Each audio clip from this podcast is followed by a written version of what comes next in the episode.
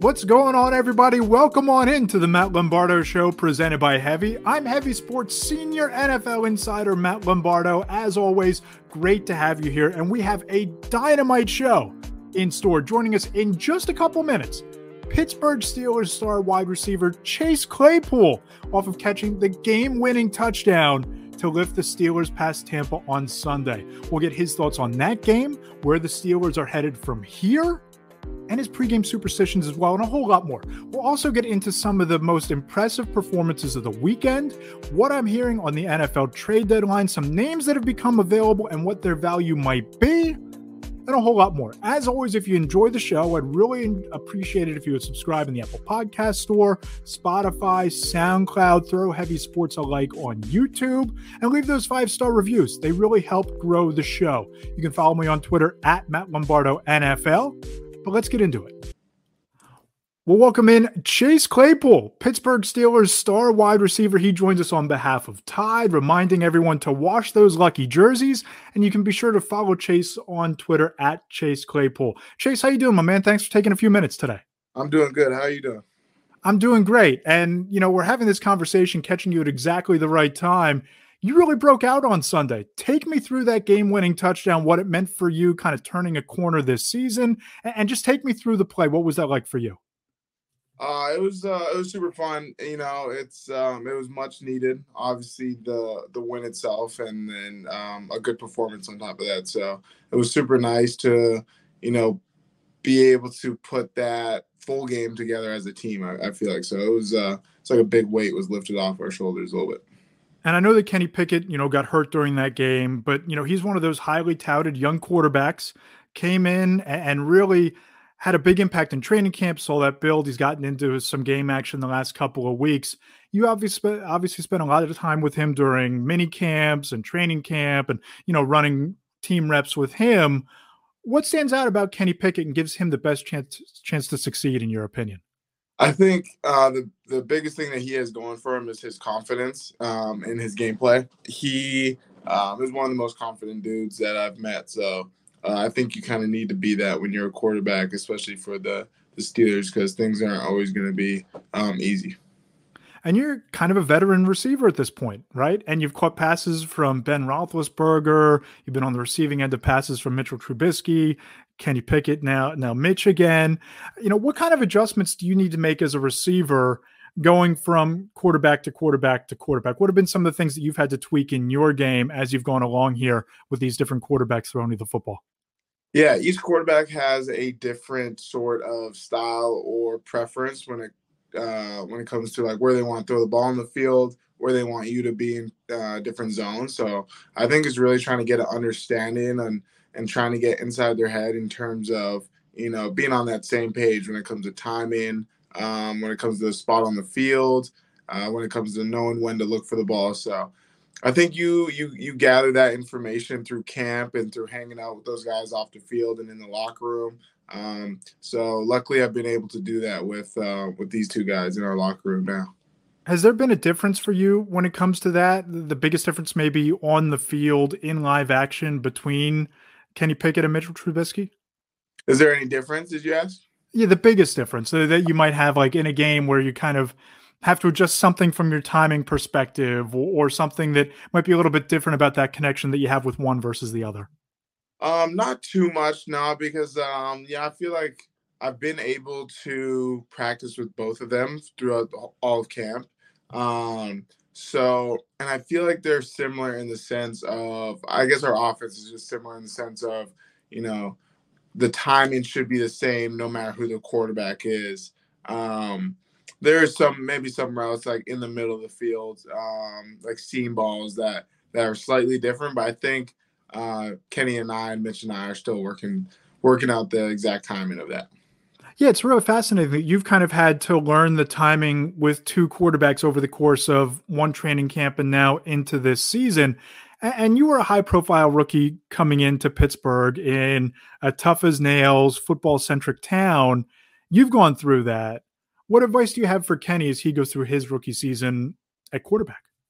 Yeah, there's always going to be highs and lows. Uh, and when things are going good, and you know, they're going good, but when things are going bad, they seem to be going a lot worse than they actually are. So I think he just has to be able to um, cancel out the outside noise, which is what he's been doing, um, and never let his confidence waver because, uh, like I said, his confidence is his biggest thing, and he can't let anyone uh, deter him off that. And I know Brandon Marshall has kind of developed into a mentor of yours in some respects. What have you learned from your conversations with him? What's that relationship been like for you, and what have you been able to take from from that experience learning from him? Uh, yeah, I think the biggest thing that we were trying to work on is more of the X's, X's and O's of football, and just like you know, expecting what the defense is going to be doing or understanding them more, um, understanding how to beat different corners and how they play. So uh, he's offered me a lot of knowledge in, in, in that region. So super, super uh, excited, super psyched, super lucky to have him as a mentor. But um, I think we just got to keep building that relationship. What have you learned in terms of like beating press coverage or or against certain corners that maybe he was able to tell you that you kind of picked up from your conversations together? Yeah, I think um, one of the biggest things was um, try to find um, a tendency that they do or a tell that they do um, something that will um, point towards whether it's going to be you know man zone whether it's going to be quick jam soft press it's just little things that um, you know a lot of players have these tendencies that you can try to like find and exploit yeah, and I think a guy who's really shown the ability to exploit some of those things is George Pickens right out of the chute. I mean, this kid comes in, he's making an immediate impact. I look at that catch against the Browns. I think it's better than the Odell catch because he was falling away. He had the guy, he had the defensive back draped all over him. What has he been like? What makes him special as a rookie coming in and contributing immediately? Yeah, he, you know, he adds instant depth to the team. He adds that deep field presence and the down the field presence um, that makes defenses have to um, respect it, whether they have to send a um, safety over, or if, or if they have to push their corners a little bit back. So, um, you know, George is an insane athlete, so it definitely helps everyone else out on the field. Insane athlete is kind of the term that I've had thrown around when I talk to people around the league about you, especially when it comes to contested passes and your catch radius and all of those things.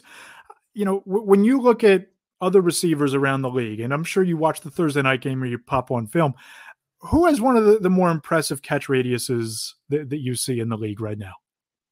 Uh, it's it's it's hard to um kind of like compare those things because it just seems like um people in the NFL, um, the top receivers always find a way. So I know we haven't heard, um, you know, too much about DeAndre Hopkins as of late, but he's a guy that I always um, that I in college watched a lot, and it just seemed like anytime there was a ball in his vicinity, uh, he would be able to make that catch. So I'm gonna say he's the number one on my list right now.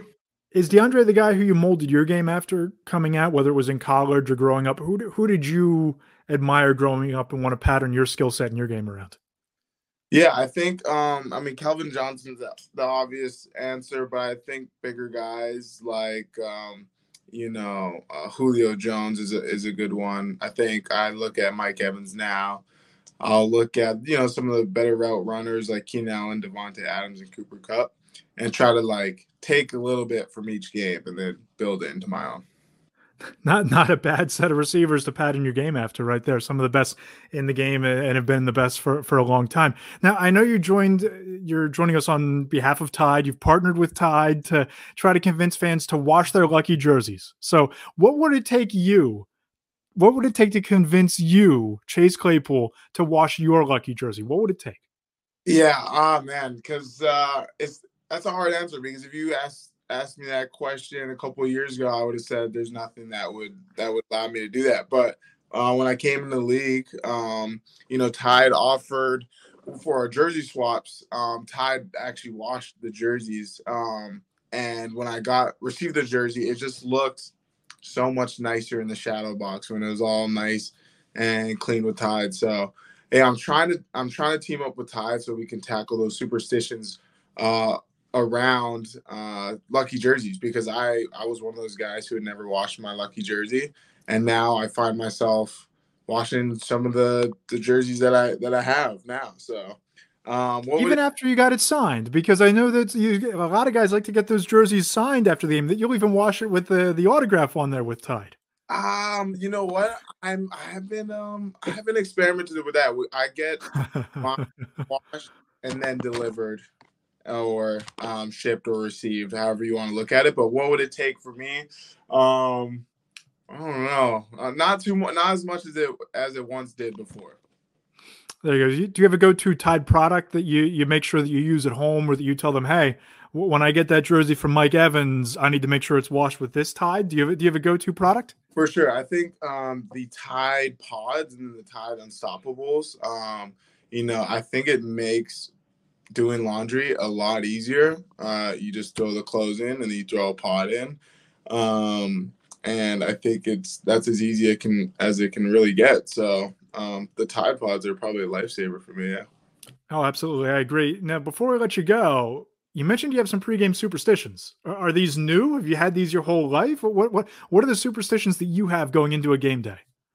Yeah, so I think they would change. It's not um, something that I've had the same one, you know, since I was a little kid. Um, but for example, in college, for some reason, I would always have um, the last thing I would eat before I play a game would be uh, one piece of lettuce. I would just walk out the team meal room, grab a piece of lettuce, and eat it. I did that all college, and then this uh, my superstitions or my routines or whatever. Um, I have to run a full lap around the field. I do that before every game. Um, I used to do that uh, with my teammate James Washington. That's who I started that with. So I still do it in his uh, in his memory. He's with the Cowboys now, but I still. You always see like college head coaches always do the lap around the field. They walk around the field before they, you know, get into the locker room with their team, and uh, you know, you running the lap beforehand. I guess it just helps you zone in, right? Helps you focus on on the task at hand. No doubt, you know, you get a little feel for your environment, even if it's someone you've been somewhere you've been before, like you know your home stadium. It still just sets you into that setting. I would say. And do you have a lucky jersey? Did you have one growing up? I know you probably your game day jersey, of course, you feel some affinity to, but did you have a lucky jersey as a kid? I yeah, I um, you know, my first football jersey that I wore on a team, that was my lucky jersey. So I never really wore it. Wasn't one of those fan um, it wasn't like it was an NFL player, CFL player, anything like that. Um, but it was my own jersey and I just thought it was super cool because it marked like the beginning of uh, a journey. Now you get to wash it with Tide. He's Chase Claypool, Pittsburgh Steelers star wide receiver. Joins us on behalf of Tide. You can follow him on Twitter at Chase Claypool. Chase, appreciate the time, my man. Look forward to talking to you further up the road, and best of luck the rest of the season. All right, thanks so much. Appreciate you having me on. Always. He's Chase Claypool and, and coming off a really big game this year. His strongest performance, catching all seven of his targets, over 90 yards, the game winning touchdown. And I just think their fast their situation on offense is really fascinating because you talk about coming into the year and they were all in on Mitchell Trubisky, and you saw the struggles and the inconsistency early on, and all of the calls for Matt Canada's head, the offensive coordinator. You watch the game on Sunday. Of course, if you're like me, you have Twitter open, you have all the stats open. You watch me, I'm watching all the games, but you know, you keep track of what's happening in Pittsburgh a little bit. People are unhappy with Matt Canada. And all of a sudden, Kenny Pickett gets knocked from the game. They put Mitchell Trubisky in there and they just find a way. And I feel like that's the type of a win against Tom Brady and the Buccaneers, who clearly aren't what they were. They're not the threatening team that they were a couple of years ago. They look like they're pretty far away from being a Super Bowl team this time around, but that's a really big win. And Claypool was instrumental in that. And, you know, the Steelers are loaded at wide receiver right now. Diontae Johnson, George Pickens. People thought that Chase Claypool was kind of the forgotten man. He introduced himself back to the NFL in a really big way on Sunday. And I think that momentum builds. And I think that if the Steelers decide that they want to move in a different direction or they want to trade him, I, I could see a very strong market developing for Chase Claypool. I think there are a lot of teams that feel that they're a wide receiver away, and Claypool could make a real difference, a real difference on a lot of contenders. But the team that's the biggest contender of all, the team that I think has emerged as the team to beat in the entire NFL, it's the Buffalo Bills. And I thought what they did on Sunday afternoon was as impressive of a regular season victory that we've seen in the NFL in years. And in a lot of ways, it was because of how they did it, where they did it, and what happened the last time they were in Arrowhead, because the Bills really have matured before our eyes. The Eagles in the NFC, they might be the most complete team in football, top to bottom, in terms of roster depth, in terms of key talent at key positions. But it's hard to argue after what Buffalo did on Sunday afternoon in Kansas City, going into Arrowhead Stadium and punching the Chiefs in the mouth, throwing the last haymaker in the biggest moment of the game. It's really hard to argue that the Bills aren't the best team in football by a wide margin. And it's not just because of the 99 yard epic drive in the first half that Josh Allen led, or the 63 yard drive in a really key moment in the second half where Allen went nine for nine passing. It's not just those two drives. I mean, they were they were the type of drives that go down in in team lore if they go on to win the Super Bowl as a pivotal, season altering, legacy defining type of a moment. But it's beyond those two drives. The Buffalo Bills and Josh Allen, who's probably the MVP right now, they've turned Gabriel Davis into a star, into a household name, into a superstar. You look at what he did on Sunday. You look what he did against the Steelers last week in, in Buffalo. He's their slot receiver and he's great, and he's a deep threat. He takes the, the top off of, of a defense. If you take Gabriel Davis out of Buffalo, he would be the number one wide receiver on 20 teams. He's that good. And oh, by the way, they have Stefon Diggs, who might be the best deep threat in the entire NFL. And Dawson Knox catches a touchdown in a big moment after losing his brother earlier this season. I mean, you you can't script this much better than what the Bills are doing right now.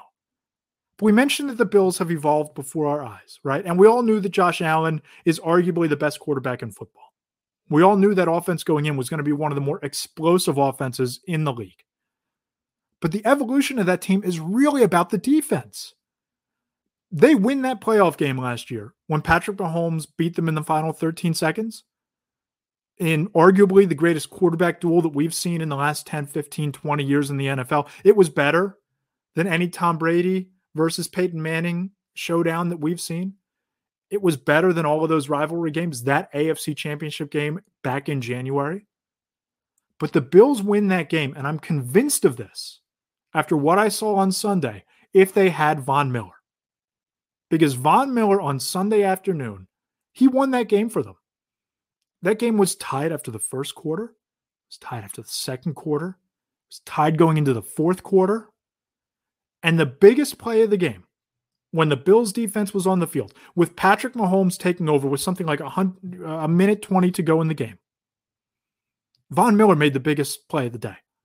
Came flying off the edge with that swim move, was right in Patrick Mahomes' face, and forced that interception.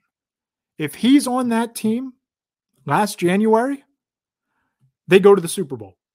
And I know that Patrick Mahomes took care of business in that game, and they had Tyreek Hill in the big play, and obviously the huge play to Travis Kelce and they did what they needed to do. But if Von Miller were on that Bills defense last year in the AFC title game, I really see that game ending a lot differently. So, who catches the Bills? Who can beat them? Can anybody knock them off this pedestal? Listen, I think it's going to be really tough for anyone in the AFC not named the Kansas City Chiefs. All of these other teams have flaws. Uh, even the Monday night game this week, Chargers and Broncos. I have a hard time believing the Broncos are going to turn things around. I have a really hard time watching that Chargers team. I knew they got away with it, but that defense consistently underperforms, even with Khalil Mack and Bosa. The offense, I love the aggressiveness from Brandon Staley on fourth downs. I don't love the play calls. I think too often Brandon Staley goes for it in the right moments on fourth down when the aggressiveness is justified, when the analytics tell you to. And he makes the wrong play call. I don't know that you overcome that. I don't know that you overcome that. You know, I'm all in on the, the Cincinnati Bengals. You know, I'm all in on Joe Burrow. I think he's a top four quarterback in the NFL. Ja'Marr Chase, you saw what they were able to do back in New Orleans. That defense is going to get them into trouble. That defense is going to hold the Bengals back. So I don't know who beats the Buffalo Bills. I don't know who has the horses. I don't know who has the depth. I don't know who has the talent on both sides of the ball other than the Kansas City Chiefs. And here's the problem. Here's the problem the Chiefs are going to face. That given some unforeseen, for not for some unforeseen collapse by the Bills and tripping up in a couple of conference games, they have the tiebreaker now. They have the head to head win in Arrowhead Stadium. So now the stage is set. If things don't change and the Bills go into the postseason as the number one seed in the AFC and the Chiefs, the second best team in the AFC, maybe the second best team in the NFL, certainly top three. Now you got to go into Buffalo. Now you're going into the banks of Lake Erie in January, in the wind and the cold and the snow and all the elements. But more than that, you're walking into an environment with a fan base, maybe the most rabid fan base in the entire NFL, Bills Mafia. Just watch the tailgate videos, listen to that stadium when they're fired up and rocking and rolling. You have the most explosive team in the NFL, arguably the most dominant quarterback this season.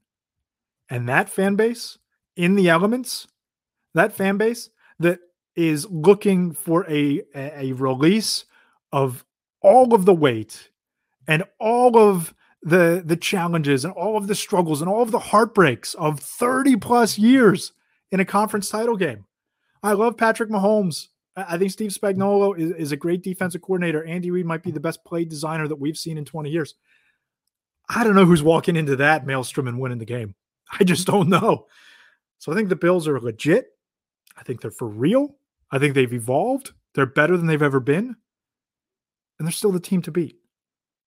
Can the Chiefs go into Buffalo in front of a rabid Bills Mafia with 30 years of heartbreak on their shoulders? Good luck.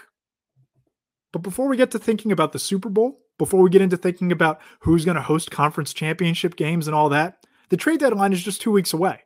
And I know we touched on a couple of the specific markets on the show last week, especially defensive end and tight end is kind of being slower to develop we'll probably start hearing some more names thrown around in the next couple of weeks.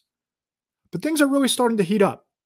As I reported on Sunday, the Buccaneers are shopping running back Ke'Shawn Vaughn, who who knows what that market is going to be like, right? Because we all know what running backs are in the NFL.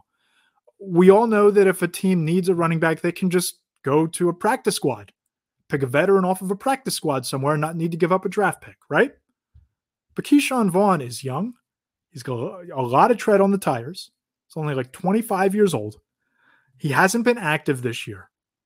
If a team saw potential in him in the draft a couple of years ago, what's stopping them from flipping Tampa Bay a fifth round pick if they think he can be their number two running back on their roster or that they're a depth running back away from making a real run? I think there's going to be some sort of market developing there. Someone may take a flyer. I don't know who that someone's going to be, but Ke'Shawn Vaughn is available. And I think he's going to be a name to watch as the deadline approaches. But the biggest name that I've come across, who I know for a fact is available, and I reported on Monday at heavy.com, is available via trade as the deadline looms, is Jets cornerback Bryce Hall. And I spoke to a general manager on Sunday night who really likes him. He's only 24 years old. Two weeks ago, Bryce Hall was second in the NFL. Two years ago, second in the NFL in forced incompletions, according to Pro Football Focus. He's an ideal fit in a press man scheme. So I could see teams, a handful of teams, who play press corner in their defense, being interested here, kicking the tires here. And I think the team that jumps to mind is the New York Giants, who remember the Giants had a joint practice with the Jets back in training camp.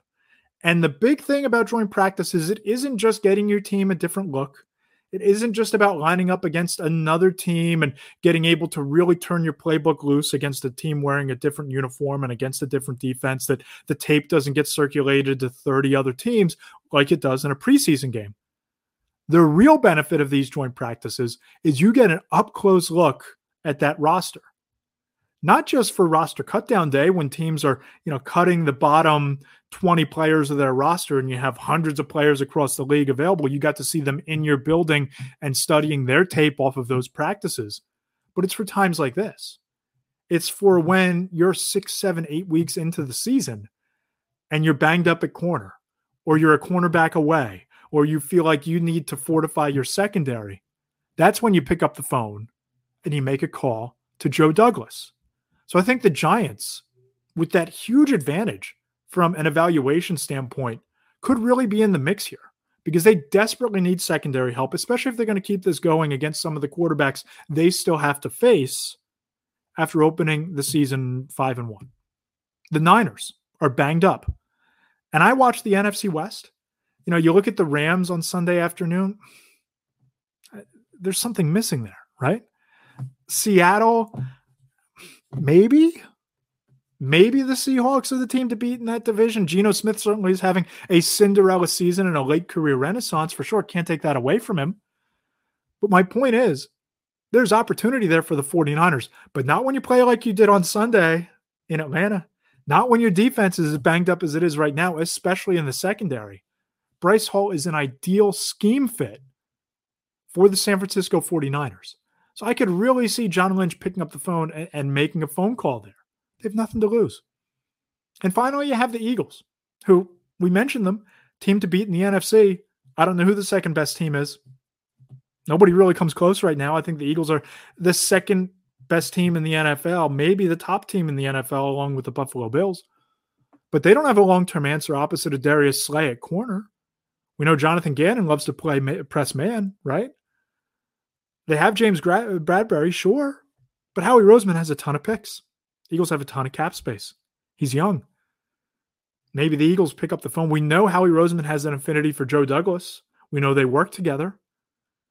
What's stopping the Eagles from offering a fourth round pick when they have two ones next year? I could see him landing in Philadelphia. I think the Giants, the Niners, and the Eagles are ideal fits for Bryce Hall. So, what can they get for him? What can the Jets reasonably expect to get for Bryce Hall? I talked to an executive on Tuesday morning, and he told me because the position that he plays, cornerback is now a premium position right alongside edge rusher, quarterback, just ahead of wide receiver, offensive tackle. It's in the mix. It's one of the more important positions on a roster because of his age, because of how well he played last year. The executive says Bryce Hall is probably worth a mid round pick. So you're talking a fourth rounder or a fifth rounder. So would Joe Douglas and the Jets take it? They have DJ Reed. Sauce Gardner looks like Darrelle Revis right out of the chute. I mean, look at what he did on Sunday in Green Bay. Would they rather have a guy that they've made inactive for several weeks than a fourth round pick, even a fifth round pick to keep building around Zach Wilson and Breece Hall and Garrett Wilson and Chris Olave. Well, Chris Olave is in New Orleans, but around Garrett Wilson. And then you look at what they have on defense with Quinn, Quinnen Williams and Quincy Williams and all that defensive talent. Yeah, I, I think that there's a real good chance Joe Douglas would take that fourth or fifth round pick for Bryce Hall. I really do. And speaking of the Jets, we're talking a lot of New York Jets on this podcast because guess what? The Jets are back. They're back. When you go into Lambeau, I know the Packers are kind of stuck in neutral right now. I know as an executive told me this week that that offense is as ugly as he's ever seen it.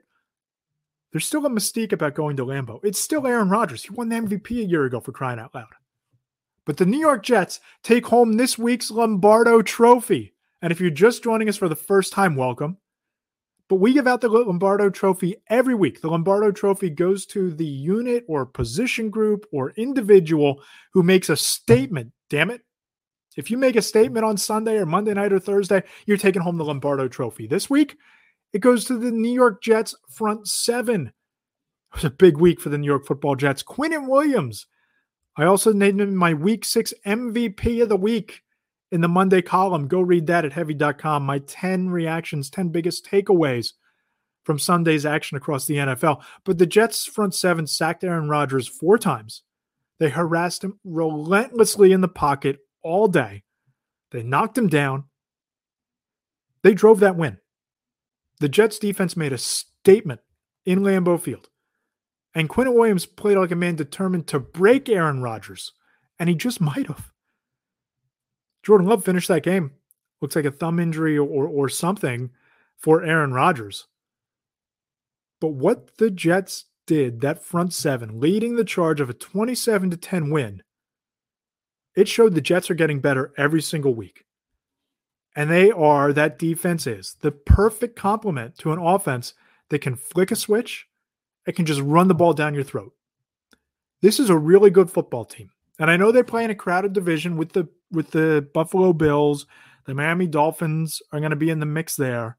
We'll get to the New England Patriots in just a minute because I think they're starting to peak and get hot at the right time as well. But I think the Jets are a team that if they can sneak into the postseason, if they get in the playoffs, they're going to be a tough out. They're going to be really tough to beat because they do two critical things really well. They run the football. Breece Hall is legit. He is a as dominant a rookie running back as we've seen in this league, maybe since Saquon Barkley in 2018. He might be better than Saquon was in 2018. They stop the run, and they now have a relentless pass rush that is disruptive and game altering. So I think the Jets are certainly a team to watch that could make some noise in the AFC. And if nothing else, the Jets front seven takes home the Lombardo trophy for this week. Now let's move on to the pick of the week. Last week did not necessarily go so great. You know, we go for covers here. We very nearly got the backdoor cover with the Dallas Cowboys in Philadelphia, but the Eagles are just too good. Jalen Hurts is too good in the clutch.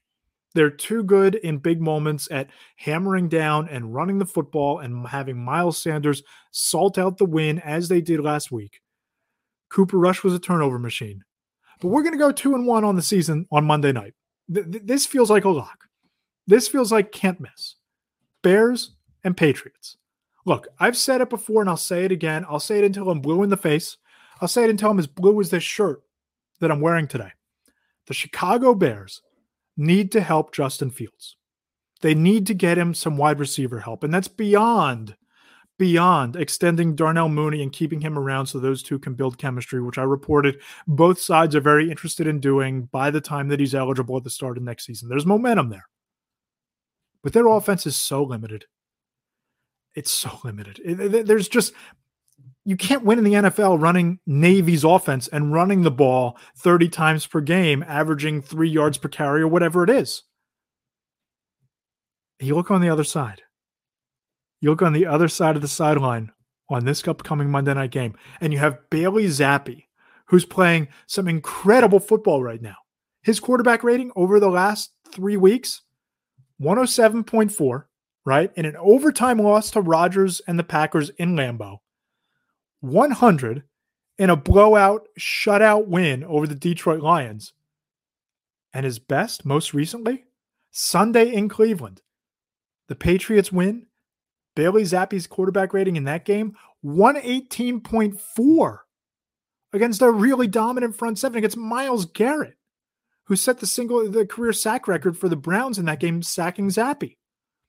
Zappe got the last laugh. And I was speaking to a New England Patriots coach on Tuesday, and he told me point blank, Matt, Bailey Zappe is really fun to coach. He's a fun quarterback to coach. You know what else is fun? winning is fun too. And the Patriots are starting to do a little bit of that. I think they do a lot more of that this week. I think the Patriots do it again. Bailey Zappe does it again. I like the Patriots to win this game. Give me New England over the Bears. We go for covers, and they're seven and a half point favorites over a Bears offense that can't figure it out and a defense that couldn't get off the field late last week against Carson Wentz and the Commanders. I like the New England Patriots, the fighting Bailey Zappes, as my pick of the week for this week in the NFL on Monday Night Football. What a fun show this was. Really enjoyed the conversation with Pittsburgh Steelers wide receiver Chase Claypool. Make sure you follow him on Twitter at Chase Claypool. Check out those Tide Pods that he's so, so fond of. And you can wash your lucky jersey with those Tide Pods as well. If Chase Claypool trusts, trusts them, maybe you should too. Thanks to my producer, Thomas Darro. Tremendous job as always. If you enjoy the podcast, please subscribe in the Apple Podcast Store, Spotify, SoundCloud, Spreaker. Throw us a like on YouTube. It's the Matt Lombardo Show. Please leave those five star reviews. They help grow the show. You can follow me on Twitter at Matt Lombardo NFL. I am heavy.com NFL insider Matt Lombardo. It's a lot of fun. We'll talk to you next week.